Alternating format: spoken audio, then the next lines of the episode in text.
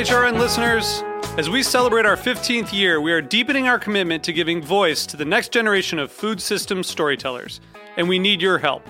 Our internship and fellowship programs help activate new possibilities for underrepresented and underestimated young people through experiential journalism, audio engineering, and production training. Through these unique programs, HRN helps food equity stewards build essential workforce readiness skills that expand their potential and foster economic mobility. Please consider supporting these critical programs.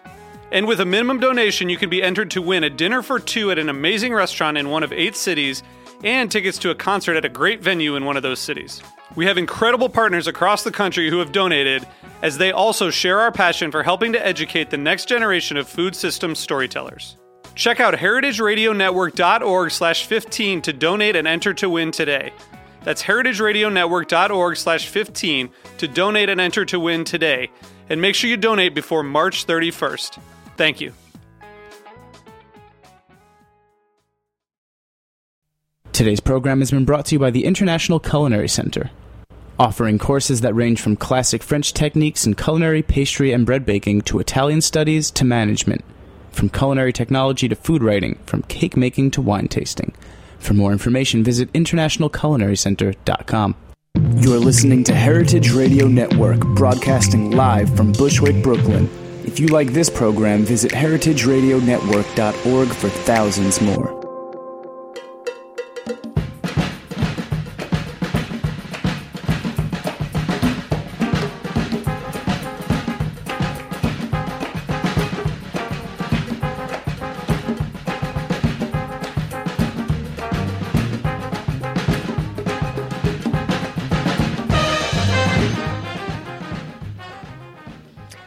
This is Shari Bayer, and you're listening to All in the Industry on Heritage Radio Network, coming to you live from R- Roberta's Restaurant in Bushwick, Brooklyn. Today is Wednesday, February 5th, and this is the fifth show of this series, which is dedicated to behind the scenes talents in the hospitality industry. So today we're going to be talking restaurant restaurant um, design, and my special guest is. I will introduce him in a moment. I'll keep you waiting to find out who that is. Um, and on every episode, I will I will start out with my PR tip, and then we're going to do speed round questions, restaurant news discussion, solo dining experience of the week, and the final question. As your host and the founder of Bayer Public Relations, I'm going to tip off the show with my PR tip of the week. Okay, so today's tip is dedicated to the subject line. Yes, you heard me right. I'm talking about your email subject line. Now, you may think it's ve- it's not important, but it is, especially when it comes to pitching the media.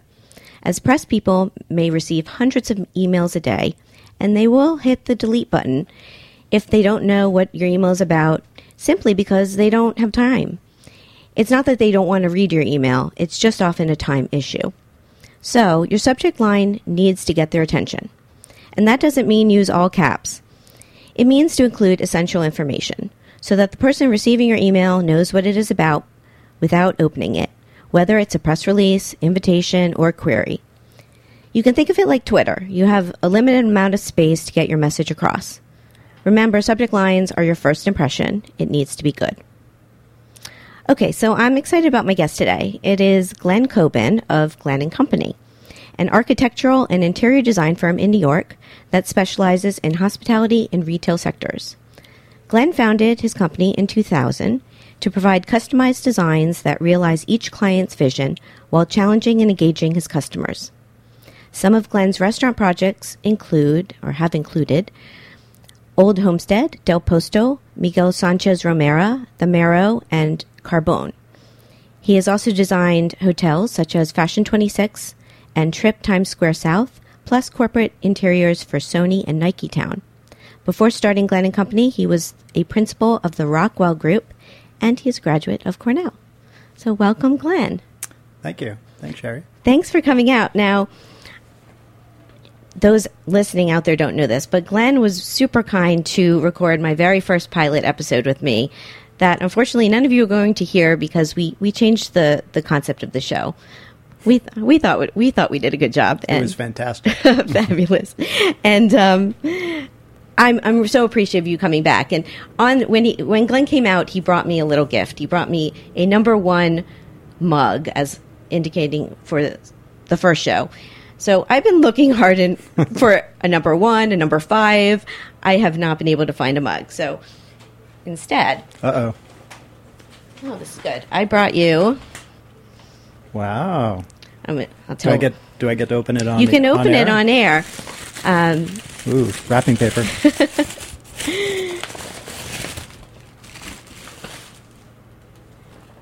Chocolate. you can't go wrong with chocolate. Oh, fantastic! Thank you. You're welcome. It's um, it's from La Maison du Chocolat, and they didn't have. Well, I asked for a five piece set. They didn't have, so I got the five. I got a six, which is perfect. Episode five, episode one, we got six chocolates. Awesome. All right, I love it. Thank you. you're welcome. Thank you. So, let's talk. Let's let's start with your background. And I know you went to Cornell. Now, did you study design? What was your career path that got you into restaurant re- um, design? Well, to get to restaurant design, it was a very uh, circuit, circuitous path. Um, I did go to Cornell for architecture school, and I am an architect. Um, and I went in a very jagged line without a real true destination. Uh, other than the fact that I thought that I always wanted to go out on my own, you know, the sole proprietor kind of uh, route. But as you said earlier, I, I I worked at Nike, which was an amazing experience and had nothing to do with restaurant, but it had everything to do with understanding a brand and really taking a brand, in this case, a two dimensional swoosh that had the ideas about what the brand values were and how do you create a three dimensional expression of that. So while I worked as an architect before going out there, that was really almost, um, in a sense, me getting an MBA, both in understanding how a big business runs, but really stepping outside of this struggling architect in New York and finding out that there are bigger stories that one can tell. And with Nike, what I really learned was you could tell multiple stories in a three dimensional way, and that became what a Nike Town is about. And I've taken that with me in pretty much every every place that I've gone from that point forward. So at Rockwell Group, we were really telling big stories. Um, I had worked on the uh, theater for the Academy Awards, the Kodak Theater, and that was These are all very big projects. really, really big projects. So when I felt as if I had not so much established a name for myself, but really established a set of skills that were beginning to erode as I was growing and, and becoming more of a corporate um, principal. I realized that the true calling, or my true calling, or my true passion was the the craft of being an architect, and that's when I decided to go out go out on my own. That makes sense. And so, was it at Rockwell Group that you sort of transitioned more into restaurant design? I think at Rockwell Group, I understood, I, I began to learn about restaurants because obviously David was one of the true um, masters of restaurant design, along with Adam Tihany, the uh, late Larry Bogdanow. Um, there were true top shelf, upper echelon restaurant designers that I could look to and say, these guys are, are the ones that really raised the bar. But my true breakthrough in, in opening up my own firm was pure happenstance. Um, I got a call from uh, somebody that I knew who said, "Hey, I I know this chef. He is looking for an architect and a designer. He doesn't want to go to the big guys. Uh, would you be interested in meeting him?" And um, his name was Jonathan Waxman. ah, I know Jonathan. Yeah, so a big, that's a big name in the culinary world. and I really didn't know him at the time. Mhm. And uh, a lot of what I have learned in the industry, or what I bring to the industry, um, I, I learned a lot from Jonathan. It was a great experience. but that was my first restaurant what, project, What was that restaurant? Washington Park. So that on the on the Upper West Side.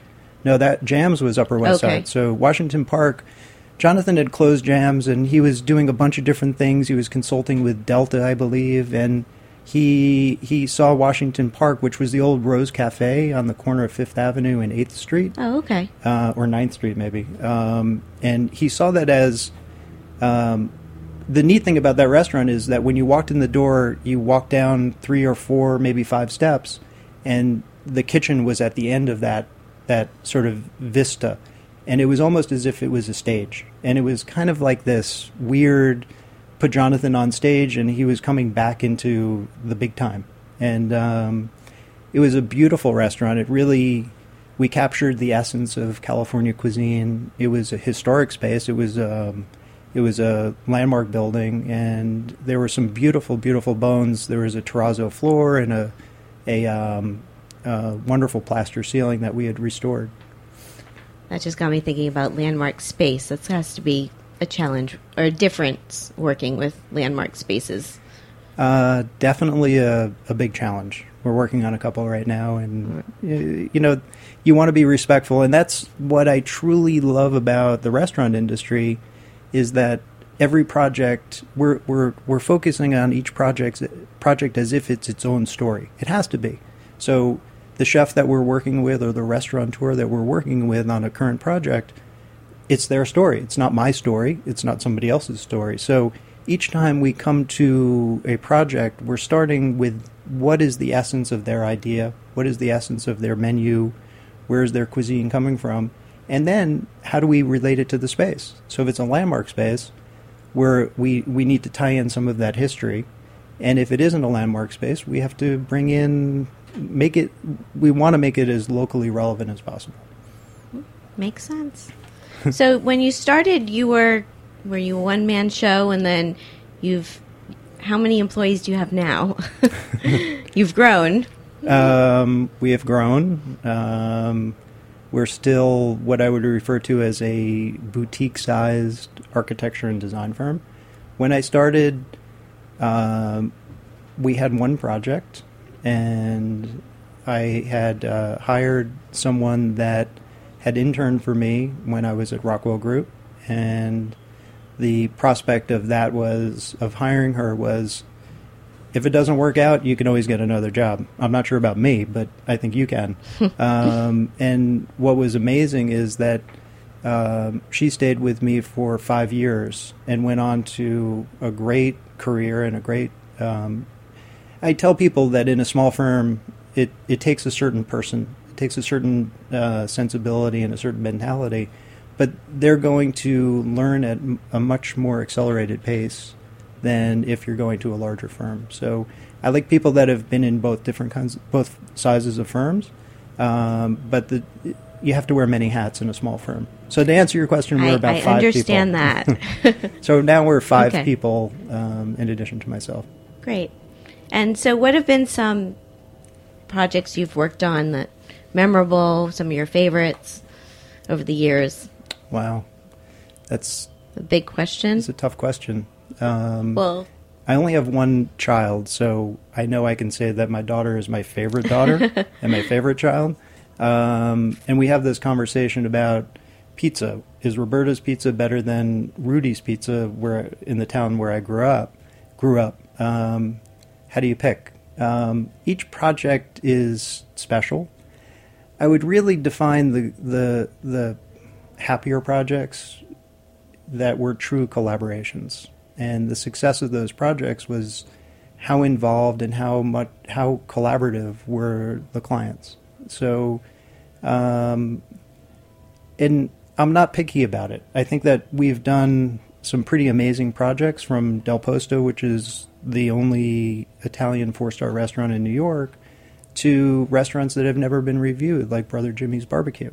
So the range is important to me. And what's really important is that we're working with people that are truly passionate about what they do. yeah, I, I agree with that. And I was going to mention Del Posto because that is just the design. I mean, you it's spectacular. You walk in there and it is it is a one of a kind restaurant. It's just grand, and the staircase comes down, and uh, I've I'm, I've always been so impressed that that's a Glen Coben project. Well, thank you. It was it it's uh it it's a humbling experience. It's a humbling thing to have somebody say that it's my project, but it was truly a collaborative project. Um, Joe and Lidia were involved, and Lisa Eden, who has done a lot of the interior design and decorating of all of Joe and Mario's projects, was very involved with the project, and she was fantastic to work with because she was really a filter, um, and she was essentially the client. She knew what they wanted, she knew what they were thinking. But to think about 22,000 square feet of space and creating a restaurant that captures the essence of what their not only their cuisine but their service model. I mean that was the big challenge is in a space that we inherited that had many different levels, how do you create a four-star dining experience so that the gueridons can come out of the kitchen that all those wine glasses that they're using throughout the course of the meal can go back into the kitchen and be cleaned. So the, The logistics, set not us- just what looks pretty. I mean, what what I love about your program, Shari, is that it's it's all in the industry. So we end up with pretty pictures, but the process that goes into creating these pretty or these beautiful places or these places that tell stories, that's probably the smallest percentage of what we do for in our days. But figuring out the logistics of, I mean, having designed retail stores, having done corporate offices, having done lots of different projects, the complexity of a restaurant, it it's crazy. It is crazy. And I remember reading, and you'll have to get my story straight on this, but something with the water level being so close to the river and having challenges with with the basement level or. Uh, well, bringing back. Uh, am, I, am I bringing back Almost bad nightmares. dreams? I'm sorry. well, you think about with with the, the how a restaurant functions, the behind the scenes things like where does the grease trap go, and it's the lowest point of any of the plumbing, um, and then so it, when we drilled a hole through the cellar uh, floor in the space, we noticed that the it looked like it was water. It ended up being high tide around from the Hudson River, and it was the water was about 14 inches below the slab. So you have to think about okay, we're putting in two elevators, we're putting in a gigantic grease trap, and we're putting in um, all these other things that go below the slab. Where's that? What What do you do with the water when you're trying to cut those holes? So it's really really cool. A lot of challenges. Yes. I hope I hope I didn't bring that back too much and disturb your sleep for I, tonight. I might not be able to sleep. Okay, well, we're going to take a quick break here. Don't go anywhere. We'll be right back uh, with All in the Industry on Heritage Radio Network. tonight.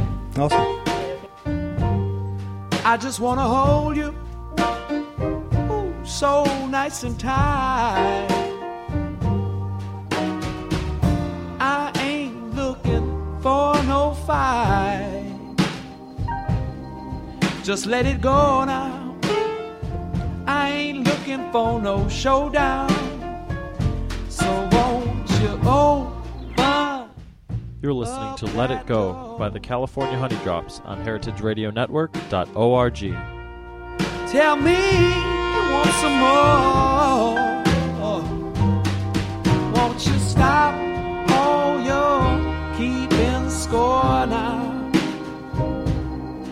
Just let it go now.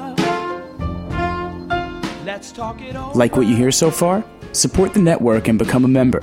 Membership helps us bring you the best food radio in the world and gives you access to thousands of dollars in discounts at the sustainably minded businesses that support us. To become a member, visit heritageradionetwork.org today. You, you kept on saying all the things that were wrong. Oh, Hi, welcome back. I'm your host, Shari Bayer, and you're listening to All in the Industry on Heritage Radio Network. Today, my guest is Glen Coben, and we're talking hospitality design. Okay, Glen, so last week I had on Leslie Seibin of Seibin and Carr, and she specializes in restaurant real estate. I believe you two know each other. yes. Uh, well, she was she was great on the show, and I asked her to ask a question for you, and she came up with like Well, five five questions. Well, Shari, I was listening last week, and I was getting very upset with Leslie for uh, asking so many questions. Well, yeah, no, she. I think it's. I think it's just because she she she wants to know. You know, get into what you do and find out the details. So, I will, the questions were, and we'll see how much you can answer all of these. Um, so she said, How did you get into the specialty of restaurants? She said she knows you're a natural designer, but why restaurants? And how do you vet your client and determine what they need to be doing design wise? And how how do you work with their budgets, small or large? Wow. So I know it's it's a loaded question. How many hours do we have? Oh well, well maybe we could stay all day, but I don't know. We'll see we wrap this up in five minutes. No. Well, well, Leslie, thank you for such uh, softball questions here. Um, boy, budgets. Um, well, I'll start with why restaurants. Um, I think that, um, well, going back to when I was at Cornell, I was a teaching assistant in the hotel school, and I think that sort of um, started. It, it sort of planted a little seed, and I never really thought about it in this way. Every once in a while, when you look back, you kind of go, "Hey, that made sense." That that sort of connected some dots for me. Yeah, well, uh, but when I when I whenever I hear someone went to Cornell, I think hospitality, hotel management. I I think of that arena. Right, but I was in the architecture school, and what was what was really neat about the hotel school was that senior year project, the students had to either design a hotel or a restaurant, and so the the professor at the time, it was Professor Compton, who's passed away, unfortunately. He mined the hotel school. He mined the architecture students. So it was it was this really special experience, and it was almost a little cloak and dagger ish that hey, it, you know, it was passed down from from class to class, and if you knew the right person, they would invite you to meet with the professor and see if you would fit in. And I was fortunate that I knew one of the guys. We we were out drinking together, and he said, "Oh, I've got this great gig for you," and I did it for two years. And the neat thing is that you're teaching students who were in their last year of hotel school how to draw and how to design. Now that's a trip in itself, but um, it really um, it planted a seed for me that uh, a I got to hang out with some of these hotel students who were like, "Are you kidding me? I'm going to draw. I'm I'm going out. I'm graduating. I already have a job." But they had to pass the class, so we had to figure out a way for them to draw and design and and do it all do it all at one time. Okay. Um, so it was a really neat experience. Another connect the dot moment was after I graduated. I went to Vermont. I cooked as I worked as a short order cook for a couple of months. Um, I wasn't very good, but it was it was great to be behind the line and really.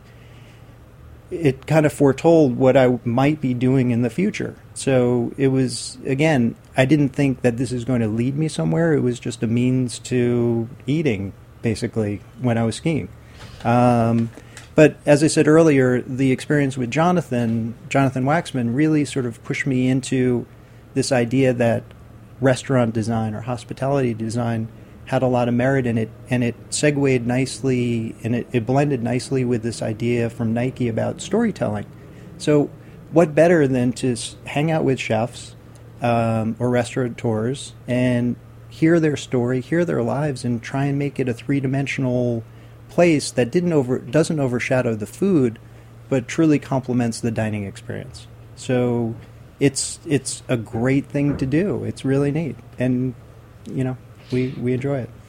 Yeah, I think you've told me before how you you do you spend a lot of time with the chefs and restaurateurs before opening, so you can get to know their personality and because essentially you're you know you're creating a space for them.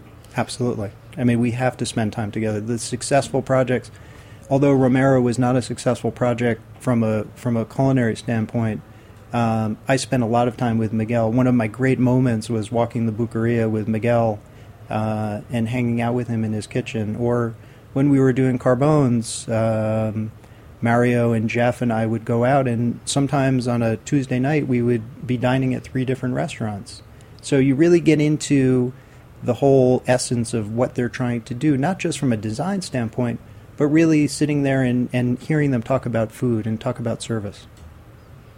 Yeah, it's it's um it's fun. I mean, I and I love that you do that because you really you get I think that's a a good way to I guess do your research or uh, figure out what direction to go. And you get to eat pretty well, too. Yes, yes, as I said, fun. And I, I would like, everyone to know because I think it's awesome that you were nominated for a James Beard Award for design for the Miguel Sanchez Romero project in 2012. Yes, And that yes. is that it was awesome. It was really awesome. It was it was sad that the restaurant had closed, um, but it was Yes. it it's a true honor to be amongst the the pretty small group of architects and designers who have been nominated. So it was uh, it was a great moment. Very very proud. Yes, you should be. And um, well, Leslie, she she did ask. I don't know if we can go back to her questions a little bit about working with budgets, small and large. Like, how do you how do you deal with that? Well, um, I think it's all about communication and a budget. It, a budget needs to be realistic. I very often tell restaurateurs or chefs that when I interview with them, I say whether you're going to hire me or you're going to hire another design firm, make sure that you hold a little bit of money off to the side as a contingency. Don't tell anybody about it because this is New York, and New York plan on things going wrong, plan on things taking longer than expected, plan on um, contingency after contingency. So whether the budget is very very small um, or or moderate or very large, it really pays to communicate and really be very detail oriented about how much things are going to cost, but also how long things are going to take, because that has a direct uh, direct effect on the budget. and how long do things usually take? A lot longer than, uh, Than- you would ever imagine. planned, right? Yes. Yeah, not to be a, a smart ass about it, but um, look at what's happening with uh, Tavern on the Green. I mean, the idea that the gas can't get turned on at a at a at a an amazing place like that, at a landmark place like that. That um, always seems, from my experience, the gas being turned on to be. I would say probably the number one delay. I don't know licenses too, It's health an awesome- inspections, but gas is an awesome excuse to use because it, it doesn't put the onus on any specific person. But, you know, we've used gas as an excuse uh, over the years and it hasn't been gas. I'm not saying that that's what's going on at uh, Tavern, but um, gas is one of the first things that gets taken care of when you start a project. It's as simple as an engineer writing a letter to Con Ed saying, We request gas service. So um, it might be. It might be. I don't know. It's supposed to open soon. I This hope month. so. This week. so. It, Yeah. There was. I don't know. It's. We'll. We'll. We'll keep reading about it and find out. It should be soon. And uh, I wanted to ask, what advice you have for someone who who's looking to get into design specifically for restaurants or hotels. We didn't really talk about your hotel projects. Um, they they kind of fall into the same category. It's storytelling, um, but advice. Um, the best one is the advice that I got from Jonathan 14 years ago. Check your ego at the door. This is not your project. This is my project, and um, I remember that each Good and every advice. time. Each and every time, it's uh, there's nothing that makes me more proud when somebody will go into a restaurant like Carbone's and not really feel that someone designed it and then say, "Oh, you designed that? That's amazing." It looks nothing like each of our projects looks like the project is supposed to look, but it doesn't look like another one of our projects. You're you're very good at that. I don't see it. I every every restaurant I've been to that you've designed is unique to itself. I don't. It's I I don't always. I don't usually know. I would guess it is your project until you tell me because Right. um, they're special. I remember when you said, "Oh, you designed Carbones. That's great. It looked awesome." Yeah, I had no idea. Yeah. It's cool. That's great. Very good. Okay, we're going to take another break and come back with my speed round and industry news. This is All in the Industry on Heritage Radio Network.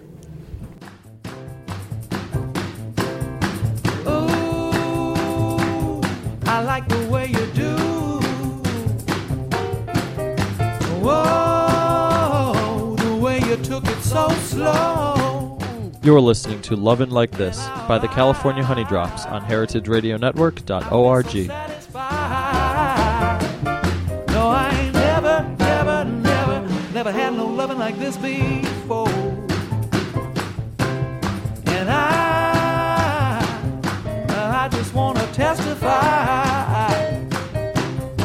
you. Yeah, you made me feel so good inside.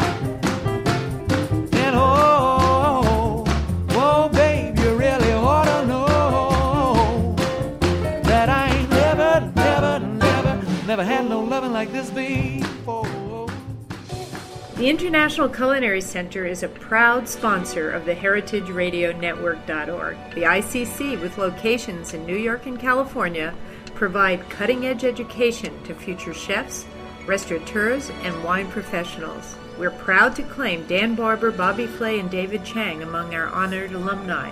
This is Dorothy Cann Hamilton from Chef Story. Check out our ICC website at internationalculinarycenter.com. Ooh, yeah, I knew that you felt it too. But oh,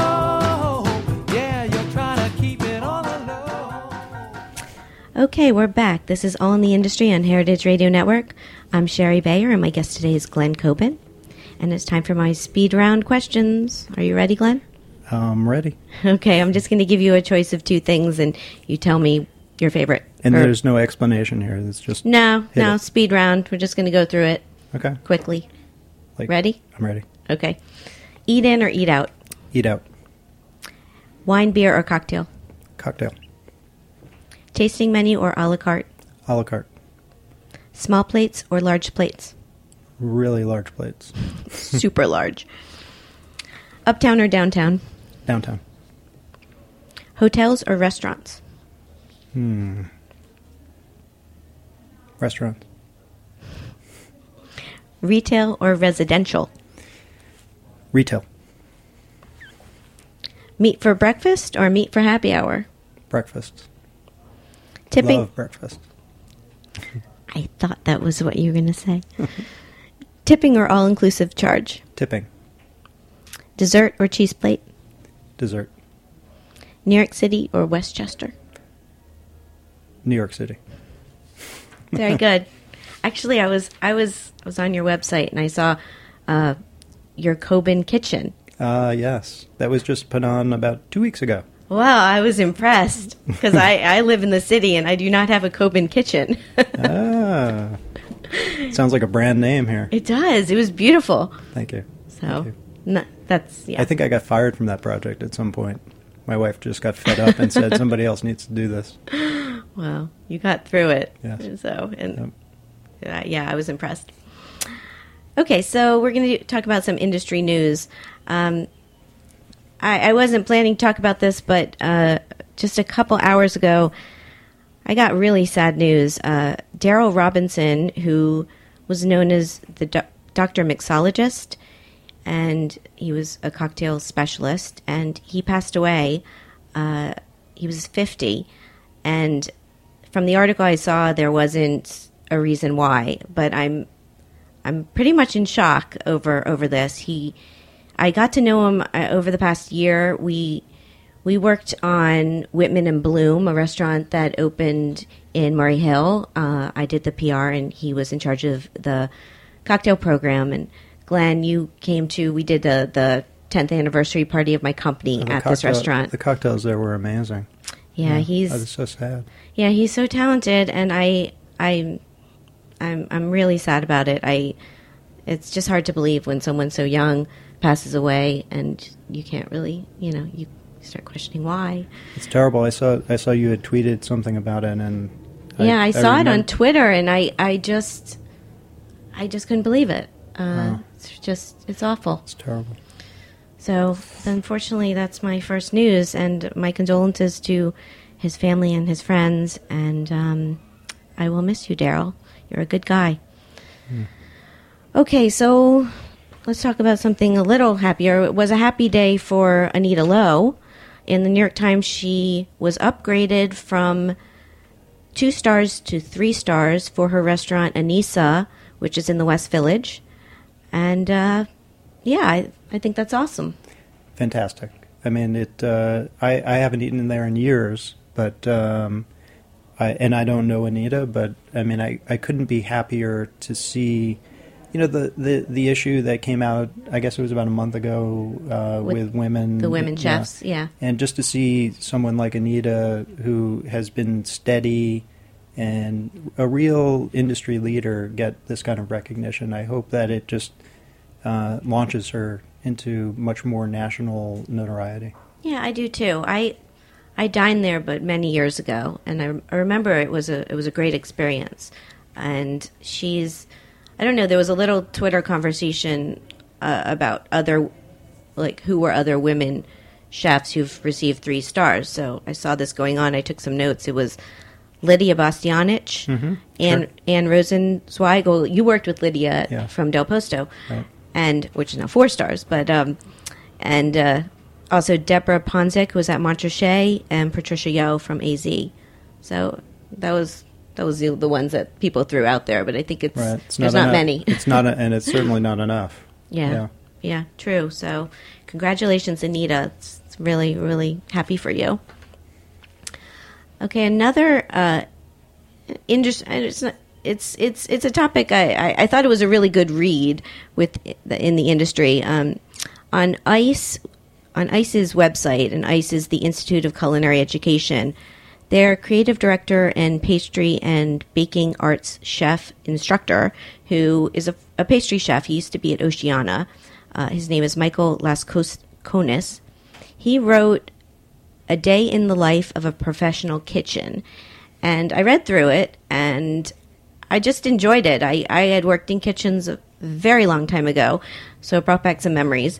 But it was a very it was a very positive piece just about what it's like to get there early in the morning and see the ritual of setting up and and to go through the day and prep and then leaving at night when you know the streets are quiet but you see your fellow chefs all heading home after exhausting day. And i just i didn't enjoyed it. So i figured i would bring it up. I, I enjoyed it too. Um, I think that if um, for those of us with our own businesses or have worked in even big big businesses or companies, to go in early and to get a get a sense of what's going on, and I think that that I think Michael communicated that beautifully in in the piece. Um, not to be a negative or a naysayer, when you put it up against Anita's review, and you start mining it a little bit, it was a little bit too much from the male perspective. And I'm not saying as a pastry chef because I don't want to Yeah, pigeonhole women into the pastry world, but I I I was a little hypersensitive to the idea that it was really about guys or you know that hey, I would see another chef and we would acknowledge we would see each other or I'd see him on the on the subway after the shift. So no that's that's that's interesting i read that article before i read the Annisa article so, ma- so it didn't strike me the same way but I, I totally see what you're saying Yeah, it was just it was just pure context. That's all. Yeah. But it, it I did read in, uh, the review first, so maybe I was a little hypersensitive to it. No, but it's a, it's a good point. It's a good point. And uh, the last industry news I had was from the New York Post, and we, we touched on this a bit. Uh, Steve Cuozzo wrote about storied New York City eateries to relaunch, but can old well, this is the title: "Storied New York City eateries to relaunch, but can old flames be rekindled?" And he was talking about Gallagher's and Tavern on the Green, both which are set to open any day now. And uh, I guess Glen, I, I don't know if you if you're familiar with Gallagher's or these projects or.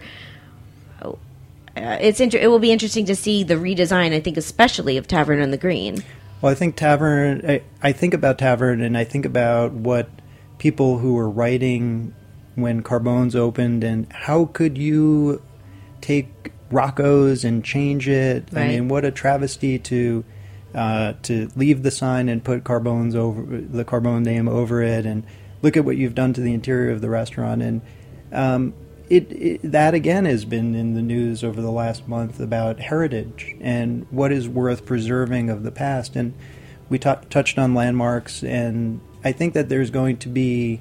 Um, I hope it's not a major backlash, but Tavern is going to look very different when it opens than it did when it closed. Absolutely. And it's nostalgia and it's heritage and I I I love Katie. I think she's super talented and um, I I hope I, I wish them all the success in the world. Me too. And that's that's Katie Sparks, who's the the consultant, the executive chef. She's the yeah, chef, The yeah, chef. yeah. And uh, yeah, I think everyone's going to be looking also uh, what they have done and Oh, ready to critique. They, they have a bullseye on them that's super huge. Uh, it's it's it's a very big reopening. So Right. right. look forward to seeing seeing what they've done. Okay, we're going to take one more quick break. We'll be right back with my solo dining experience on All in the Industry on Heritage Radio Network.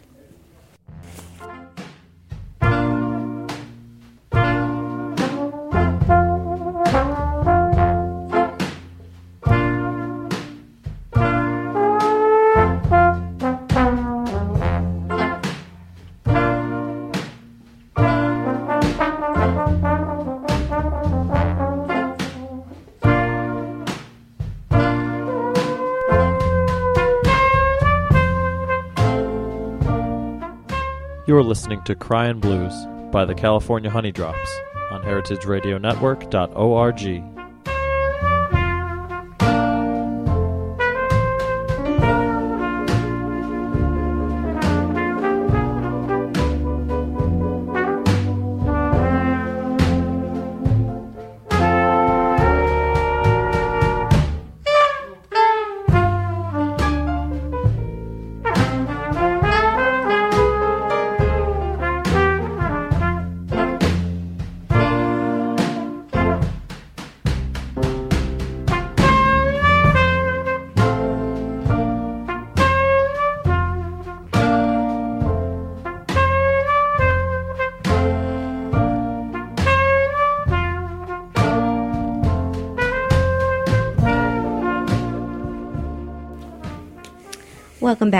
the Industry on Heritage Radio Network. I'm your host, Shari Bayer. It's time for my solo dining experience of the week. So, have you ever gone somewhere and as soon as you're there, you think, why have I not been here before? Well, that was my reaction last week when I went to Upstate Craft Beer and Oyster Bar in East in the East Village. It's on First Avenue by Sixth Street. And I'd heard of the place. It opened in 2011, and it was on my list, but somehow I failed to get there until now. And now that I've been, I will be back because it's just a cool, small, very casual neighborhood place with awesome oysters, a limited seafood menu, and a great happy hour special. From 5 to 7 p.m. daily, you can get six oysters and a craft beer for $12. And at other times, the oysters are between $2.50 and $3, so it's still a pretty good deal. I was there for happy hour, and I was able to get the last seat at the bar. And I started with, I got the half dozen oysters. They had three varieties you can get with the happy hour special. So this, they were Duck Island Petite, Naked Cowboy, and Wild Oyster Bay. And I liked them all. They were really fresh. And then uh, I wanted a little something more filling, so I ordered the scallops with risotto, and that was delicious. And it was eighteen dollars. Um, and they give you a dessert at the end for free, which is whiskey bread. So it was a really great New York City experience with what I thought great New York City prices. And the service was very friendly. It was happening. As I was leaving, I, I met the manager, Steve, who I told I, I was going to talk about this on today's show. So if you're out there, Steve, uh, it was really nice to meet you. And I think the East Villagers are lucky to have upstate in, in their neighborhood. Glen, have you been there? I haven't. I'm, I think It's I'm cool. Going, I think I'm Did I sell it? I'm going. To, I'm going tomorrow. No, it's it's it's you have to get there if you go for the happy hour. You have to get there right at five o'clock, or else you're not going to get in. It's popular. I can't remember the last time I left the office before five, but it sounds like it's worth it. All right. Well, maybe take a- take a break and then you can go back to work. That's a good idea. So, um, if any if anyone wants to share solo dining experiences with me, you can you can find me on Facebook at All in the Industry. Uh, you can also tweet me at All Industry at Shari Bayer, and I'm also on Instagram. Okay, so Glen, now's your your time to ask the final question. and next week I have on Andrew Rigie. He is executive director of the New York City Hospitality Alliance, which is a broad-based membership association founded in 2012 to foster the growth and vitality of the industry that has made New York City the hospitality capital of the world. All right, Andrew. Do you, you, you I know, Andrew, Andrew, right? Andrew and I are on uh, the board of for uh, Colintro. Colintro's coming on as my guest later later in the series too. Yay! Yeah. Yay. Um, I, I've been thinking about what to ask Andrew because I know him and we've we've spent some time together at board meetings.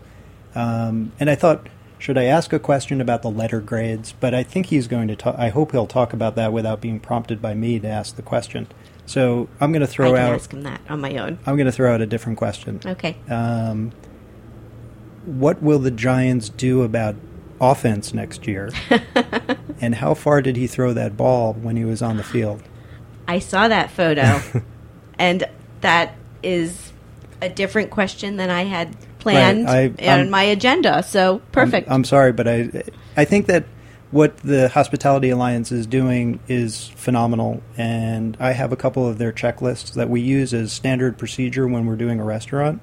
So if if people don't know about the alliance and what Andrew has been doing as an advocate for restaurateurs, um, people really need to know. So I'm glad that he's going to be on, and um, that that really is uh, what what they're doing is phenomenal. So I don't have a lot of questions about it, but I think there'll be people out there that are that should be very curious. yeah, I'm I'm excited to have him on. He's he's a great guy, and I I agree. I think he's doing great things. So, well, thanks for coming out here today, Glen. My pleasure. I mean, Yeah. it's pretty sloppy out there, but uh, Yeah, it's a very out. sludgy, snowy day in New York City, uh, but we we trekked through it. We got out here, and I really appreciate you you coming back and doing this episode with my, me. my pleasure. Thanks for having me. You're welcome. So Glen Glen's company is Glen and Company. His website is glenandcompany.com, and he's on Twitter and Instagram at Glen Coben. And my PR website for anyone interested is BayerPublicRelations.com, and that Twitter Instagram handle is BayerPR. So if you missed the live broadcast, you can find us archived on heritageradionetwork.org and on Stitcher. Thanks to my engineer Evan and to all of you out there listening.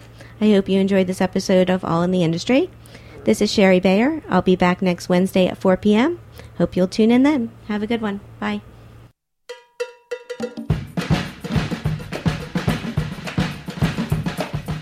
Thanks for listening to this program on heritageradionetwork.org. You can find all of our archived programs on our website or as podcasts in the iTunes Store by searching Heritage Radio Network. You can like us on Facebook and follow us on Twitter at heritage underscore radio.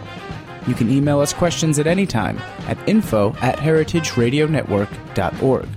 Heritage Radio Network is a nonprofit organization. To donate and become a member, visit our website today.